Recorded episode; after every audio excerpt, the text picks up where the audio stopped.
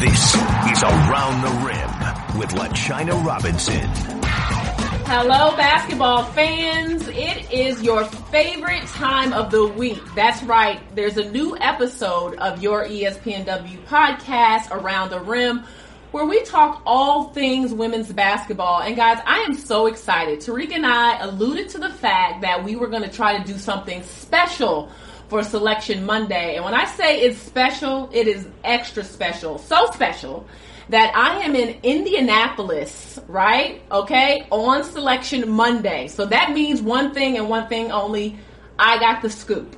So we have a great show coming up for you. Um, actually, we will have someone we've had on our show before, but it's just so invaluable to what we do with our college women's basketball. Um, programming, uh, you know, our schedule, all that stuff, but especially when it comes to bracketology because he is our resident bracketologist. That's right. We have none other than Charlie Creme on the show. Welcome to the show, Charlie.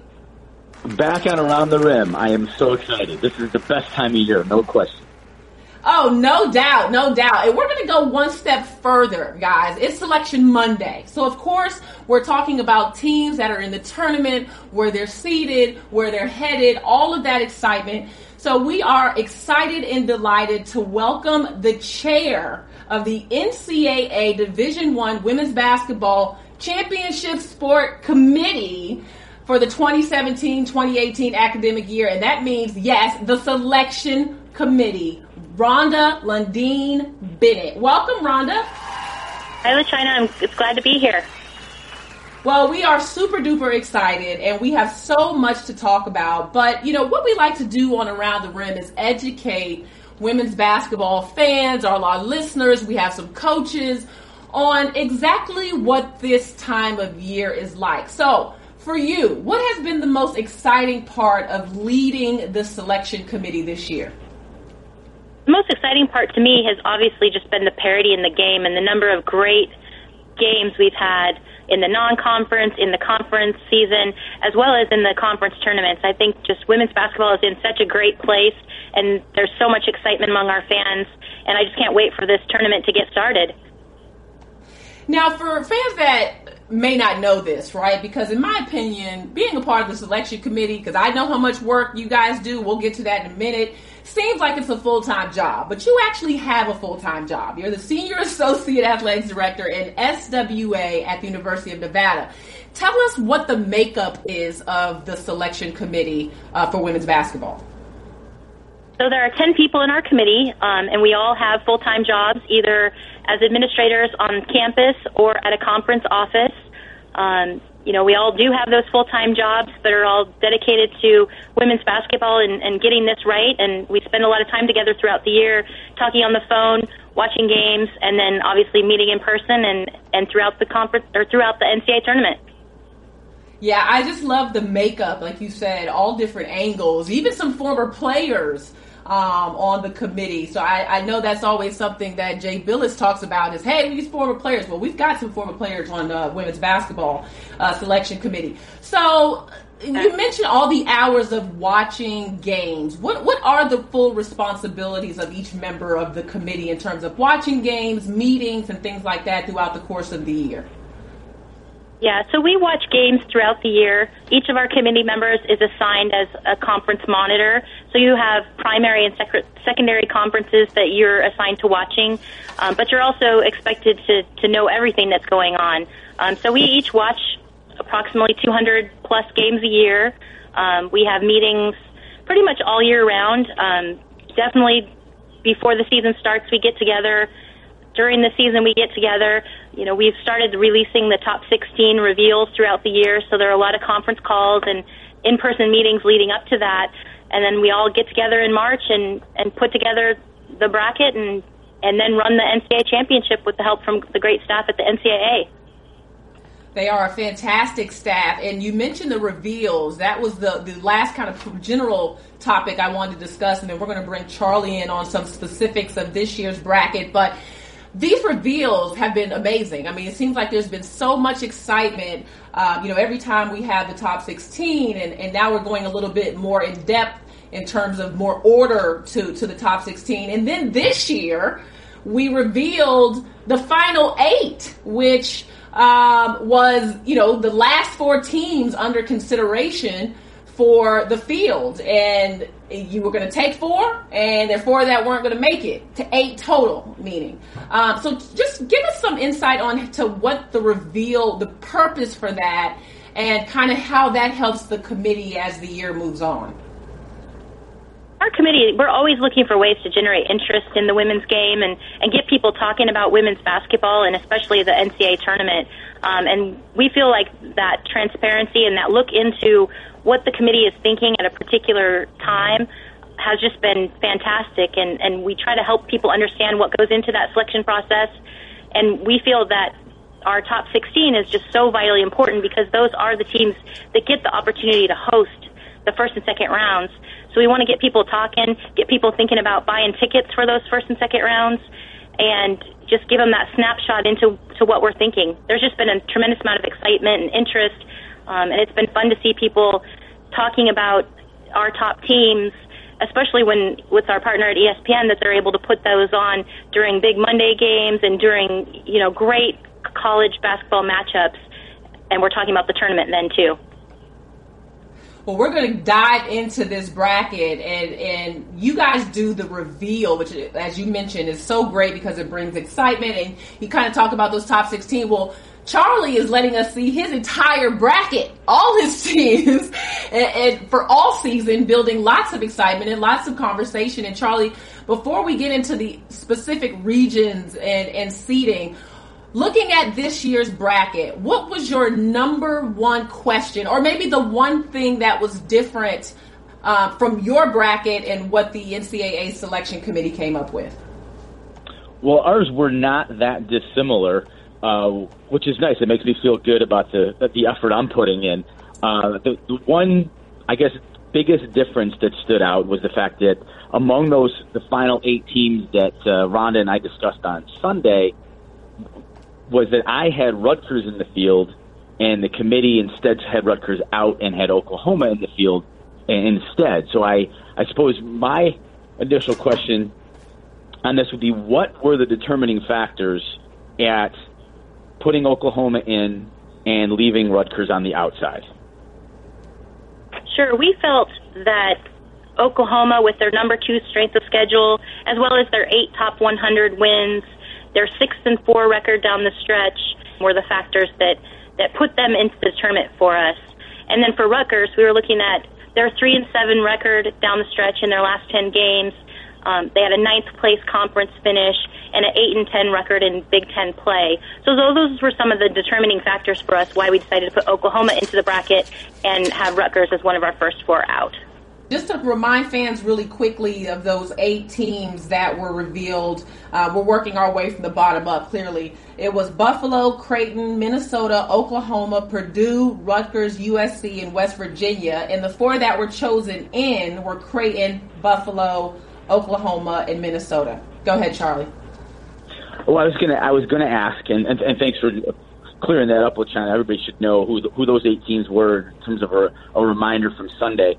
Um, would it be fair to say, Rhonda, that Rutgers' struggles at the end of the season played a major role in, in the Scarlet Knights being left out? I, you kind of touched on it a little bit, but I want I was just curious as to how much discussion went on in that room about what Rutgers was for the entirety of the season, which you know, which was a team that that played pretty well in the non-conference and actually beat four teams that are at larges in the field as we see it today. But the team at the end of the year that really did struggle. Yeah, I would say that's a that was a determining factor for us is looking at those teams down the stretch.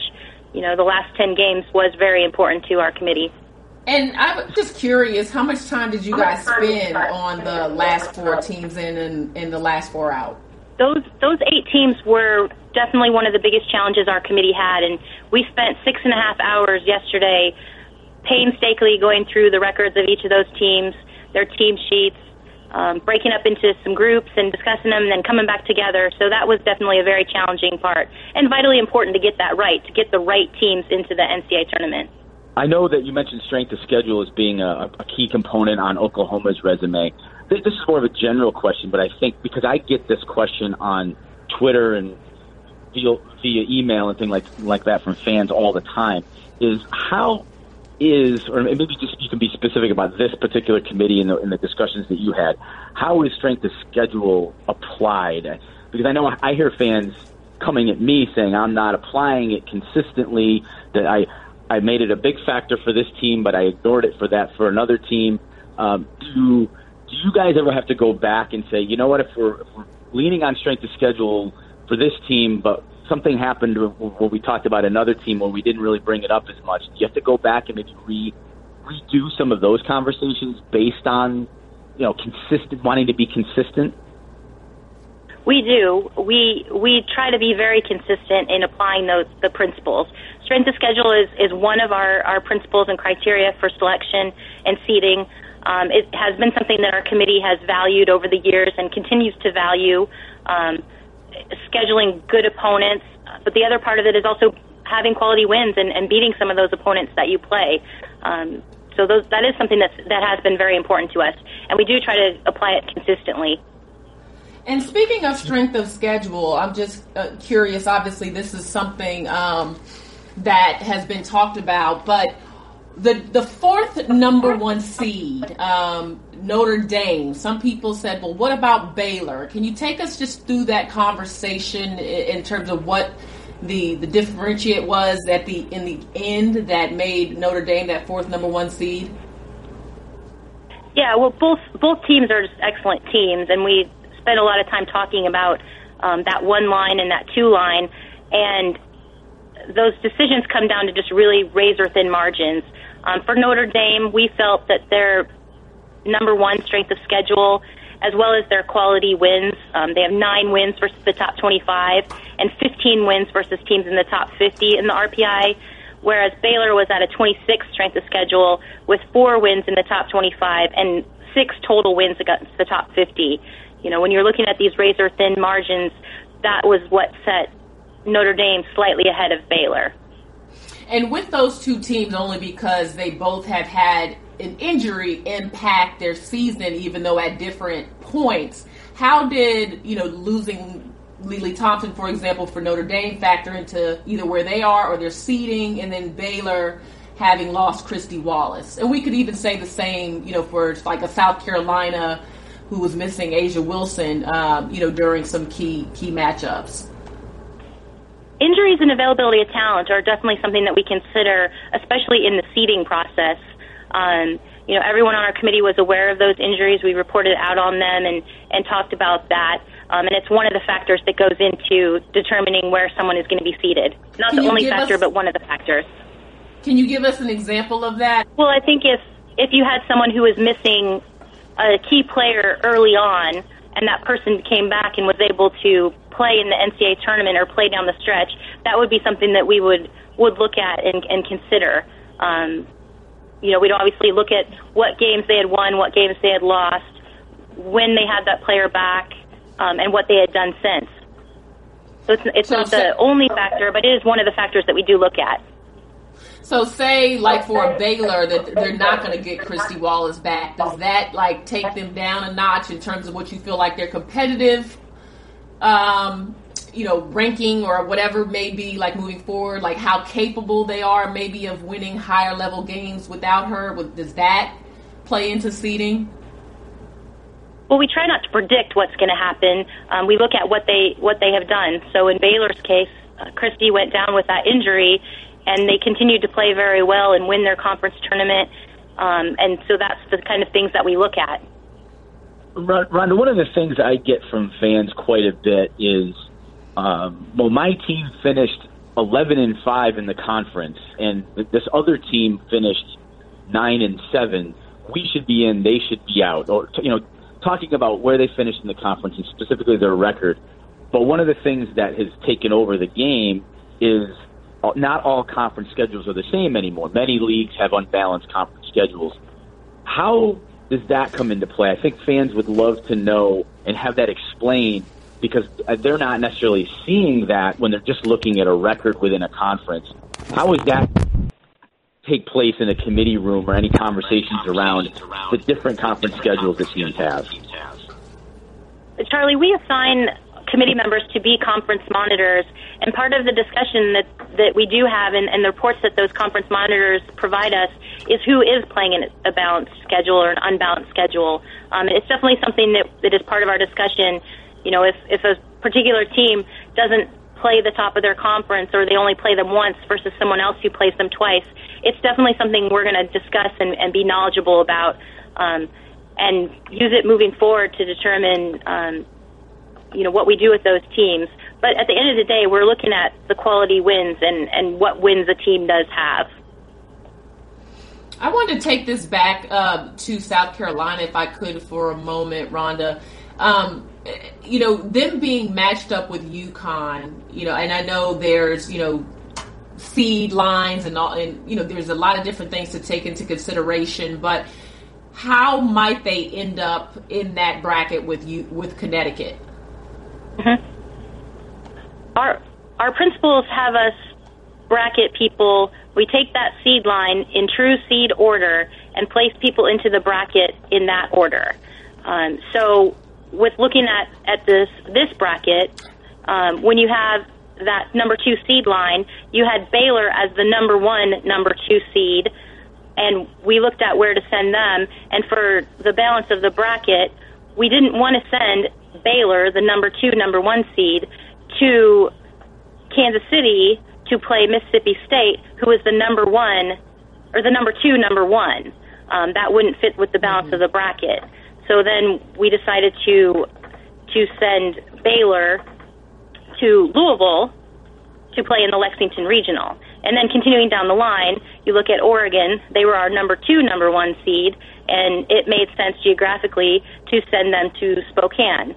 Um, then you got to South Carolina, and we can't send South Carolina to the same regional as Mississippi State because our principles don't allow us to send the first four teams from each conference in the top four seed lines to the same regional. So South Carolina had to go to Albany, and then then Texas um, was our last team, and Texas went to Kansas City. Charlie, were you in line with all of that? You pretty much, I think you had the same exact things, correct? I think sometimes the fans don't realize that their um, the geography comes into play. So, Charlie, can you follow up with that part of it?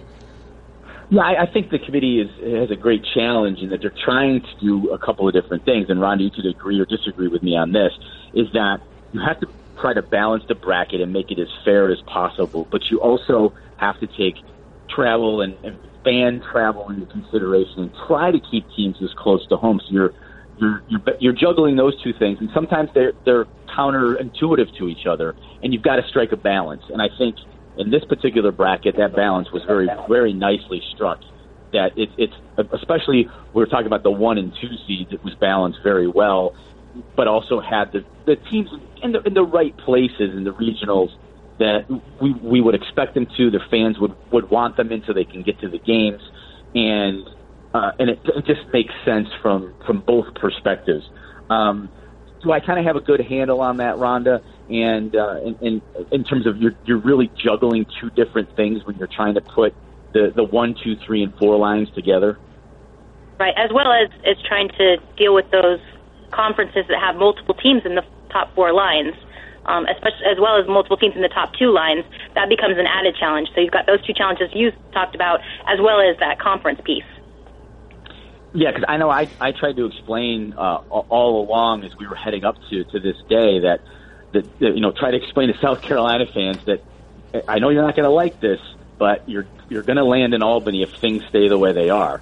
And a, lot of them didn't want to believe me or didn't think that it was right or uh, a number of other things. But um, ba- based on what you guys do and, and my sort of tracking and knowledge of, of what what the principles and procedures are and what needs to be done, I was I was trying to communicate that to fans. So um, don't don't shoot the messenger, folks. Don't shoot the messenger.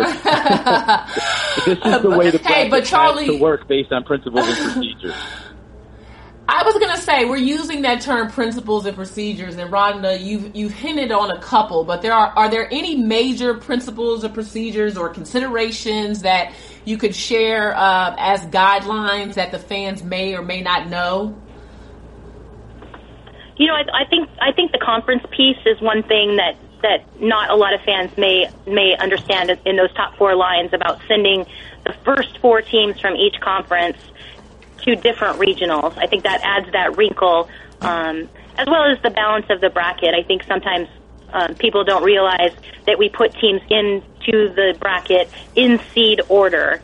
Um, and so therefore then sometimes you have some things that, that get shifted around from where they think that, that things would be because we're going in that seed order. Yeah, that balance of the bracket is another term that we, we kind of hear. So you're saying that that's just based on, like you go, you put everything in based on seed order, but then there are other movements that have to take place based on the things that you just discussed. Yeah, absolutely. Rhonda, along those lines, one of the things I do, and I'm, I'm wondering if the committee does this as well, is you know, obviously you're starting with the one line, two, and then three and four. When I get to the end of the, the top 16 overall teams, the, the top four seeds in each region, um, based on you know the geographical considerations and, and going in, in as close to in seed order as possible, do you then I go through and then kind of add up the the number the, the number that the teams fell on the board and, and and then put that number down in each region. And the, those numbers want to be as close as possible. A sort of a double checking to make sure that that it's it is fair and balanced uh, as close as it can be with all of the other considerations we talked about does the committee do that do they kind of go back and when you when you get down when you get done with the top four seeds in each region and and sort of check the work based on what I just described yeah, we're lucky enough to have amazing software from the NCAA to, to do the bracketing. And so at the bottom of our screen that we see, we see that number, that balance um, as we go along. Um, so something we're looking at, it, you know, in the, the first couple lines and throughout the bracket. It's definitely something we're trying to achieve is that balance in the bracket. Now, LaChina, I need that technology because I'm doing this with uh, an eraser, I, a pencil, I and paper. I was going to say, all Charlie has is his number two pencil, so he's he's trying to sign up for the software. Just a, just a couple more questions for you, Rhonda. We really appreciate once again just all this information is so helpful. I know for us and for all of our listeners. Um, I don't. I know you guys don't look at conference necessarily unless you're looking at who you know. You don't want them to play each other until a certain point. But I noticed that the SWAC and MEAC um, are not the 16 seeds this year. Um, I, I, just thought that that I don't know. Charlie was the last time you saw that happen, but I was just kind of shocked because usually you can almost pencil in the, the, the SWAC or MEAC, and I know a lot of other numbers come into play, but what does that say about those conferences um, that they're not uh, going to be playing a one seed in the first round? Well, when you get outside of those top four lines, um, we do have the ability to move teams up or down a seed line um, to find the places that are, are, you know, geographically make sense. And so sometimes in some of those lines, you get some you get some movement there, moving people up or down a line um, to just do things that make sense. See, I was gonna, I was thinking, I wanted the SWAC and MEAC to be getting better as lead, but I see that it might have been geographically motivated. No, I totally get that. That was just a, a, random observation that I had made looking through things. Um, what would you say was the most challenging part of the bracket this year, or that fans Definitely. may not realize is a part of it? Yeah, definitely those last four in, first four out. Um, we had such great parity in, in the women's basketball game this year, and there were so many teams that we were considering um, as at large selections. And I think just trying to figure out who those last four teams in um, were was one of our biggest challenges. We spent oh, almost seven hours just looking at that particular issue, um, and you know it's so important to get it right because it's so exciting for a, a student athlete to get the opportunity to go and play in the NCAA tournament, and we want to make sure that, that we're making the right decisions based on the right information and the best information. And we keep saying that there's more parity in the game. Is that apparent in what you guys do in, in, terms of the selection and putting? And obviously, you're watching a lot of games. I heard the number was 1,200 games, but I don't. Could be more than that. That was like a, when I when I participated in the mock um, selection. But are you guys seeing more parity in that way, or is it more in the bracketing process, maybe, or are you not seeing more parity? Well, we're definitely seeing more parity as we talk about, you know, teams from conferences that we should keep an eye on, that we should be watching. Um, that list seems to grow every single year. We have more and more teams that we're looking at. Um, and you know, I think we watch at least 1,200 games. I'd be wouldn't be surprised if it was more. I mean, more in the 2,000 range for for us. I mean, I think every committee member watches over 150 games um, and tries to get their eyes on as many teams as possible. Um, a lot of our committee members go back and watch games again just to make sure that they knew knew what they were talking about. And um, so, yeah, we're definitely seeing a lot more parity and a lot more excitement um, throughout the country.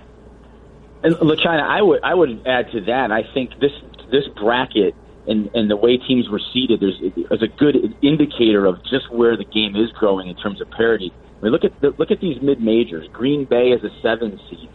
South Dakota State's an eight. Quinnipiac is a nine. Northern Colorado is a ten. Um, those teams they scheduled very very well. They're mid majors who went out and scheduled, and they are rewarded and they, they were successful or at least competed in a lot of those games that we're talking about. And I think that's a, a this is a real good indicator about where the game is going and growing is this the siege of those mid majors and the, the level of competitiveness that they've shown and their, their willingness to step out and go on the road and, and play some of the so called big boys. And uh, I, I think it's uh, it's a real sign of growth.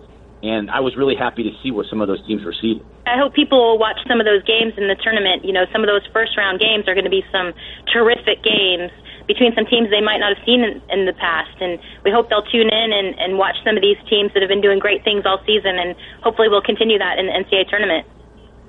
Yeah, I mean, I'm looking at some of the possible matchups. Of Duke and Belmont definitely stands out to me. Uh, you know, I'm, I'm, excited for Mercer. Obviously, they've had a, a historical season. Um, Buffalo, you know, I mean, gosh, I know they were they were sweating last night, but uh, what a great opportunity for them. Uh, and South Florida obviously has had a, a great year. I mean, just across the board, you mentioned South Dakota State. Um, you know, the Big East, I mean, they spent their first few years as a new league only getting two teams in. I think in a new configuration, they now get four teams in. Um, they may have had, I don't know, Charlie, I didn't add up. Did they have more than the Big 12 in the in the field? They had the same number. They each had four. Okay. Um, yeah. Was that is that surprising to you, Charlie? In terms of like just the Big 12, eh, you know, number wise, looking at where they are compared to the other Power Five conferences? In this particular year, it wasn't all that surprising to me. I think that there there were some teams in the Big 12 that didn't have the years we're generally accustomed to seeing them having. So, in, in general terms, I think the Big 12 was down a little bit this year, and the Big East certainly it was really competitive, uh, especially from kind of the middle of the league up. So it doesn't it didn't really surprise me. I was kind of tracking those numbers of teams for the, a, a good portion of the season that way. It's it's certainly not the norm, not what we've seen in the past, but I think it, it it's another signal that we're getting more teams involved in this conversation of, of inclusion in the field and more leagues with with deeper amounts of, of, of competitiveness that would indicate their ability to be in the field as well. Fantastic. Well, Charlie, Rhonda, our work here is done. We appreciate you guys joining us on Around the Rim. You know, one thing we want to do on Around the Rim is educate the fans and educate our listeners on everything women's basketball. So giving us this insight into selection, into brackets, into some of the rules and the procedures and the verbiage and even all the work that the selection committee puts into this is just, it's invaluable. So thank you so much uh, for all you do and for your time and for fans. We're not done this week. We will have another episode where we will dive into the matchups, players to watch, and all of those good things. But again, we wanted to just thank um, Rhonda and Charlie for their time. Hopefully, you enjoyed the special. And don't forget that you can download Around the Rim on the ESPN app or Apple Podcasts. If you have any questions about this episode or any other episodes, tweet me at LaChina Robinson or Terrika at She Knows Sports underscore. And wherever you are, use the hashtag around the rim. Again, don't forget, a big week as we kick off the women's NCAA tournament, y'all. Visit ESPNW.com for all the information. We'll see you soon. Thank you for listening to Around the Rim. Check out more podcasts from ESPN on the ESPN app.